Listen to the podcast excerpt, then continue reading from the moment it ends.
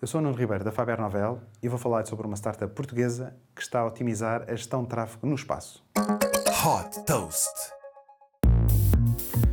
Milhares de satélites já foram lançados para o espaço e outros tantos têm lançamentos agendados por empresas como, por exemplo, a SpaceX ou a Blue Origin.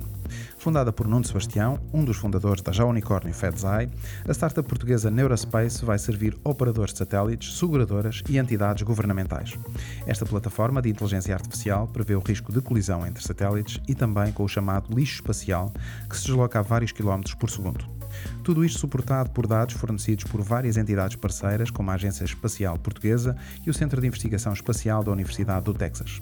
Automatizando processos e comunicações, até agora feitas manualmente, a solução permite responder em simultâneo a vários operadores de satélites, recomendando manobras acionáveis para evitar colisões e a destruição de satélites. Desta forma, é possível detectar, com mais de 50% de fiabilidade, potenciais colisões de alto risco e tomar decisões mais informadas. Outra das vantagens é a redução da necessidade de intervenção humana neste processo, o que pode ser particularmente útil quando se trata de grandes constelações de satélites. Incubada no Instituto Pedro Nunes, na Universidade de Coimbra, a Neurospace tem a missão ambiciosa de se tornar líder de mercado na gestão de detritos espaciais e tornar-se uma das primeiras empresas unicórnio na indústria aeroespacial.